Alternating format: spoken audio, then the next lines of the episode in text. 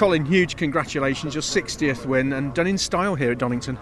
Yeah, it's uh, like I said to Louise Goodman. You know, the emotion is no less every every time you win. It's it's a great feeling.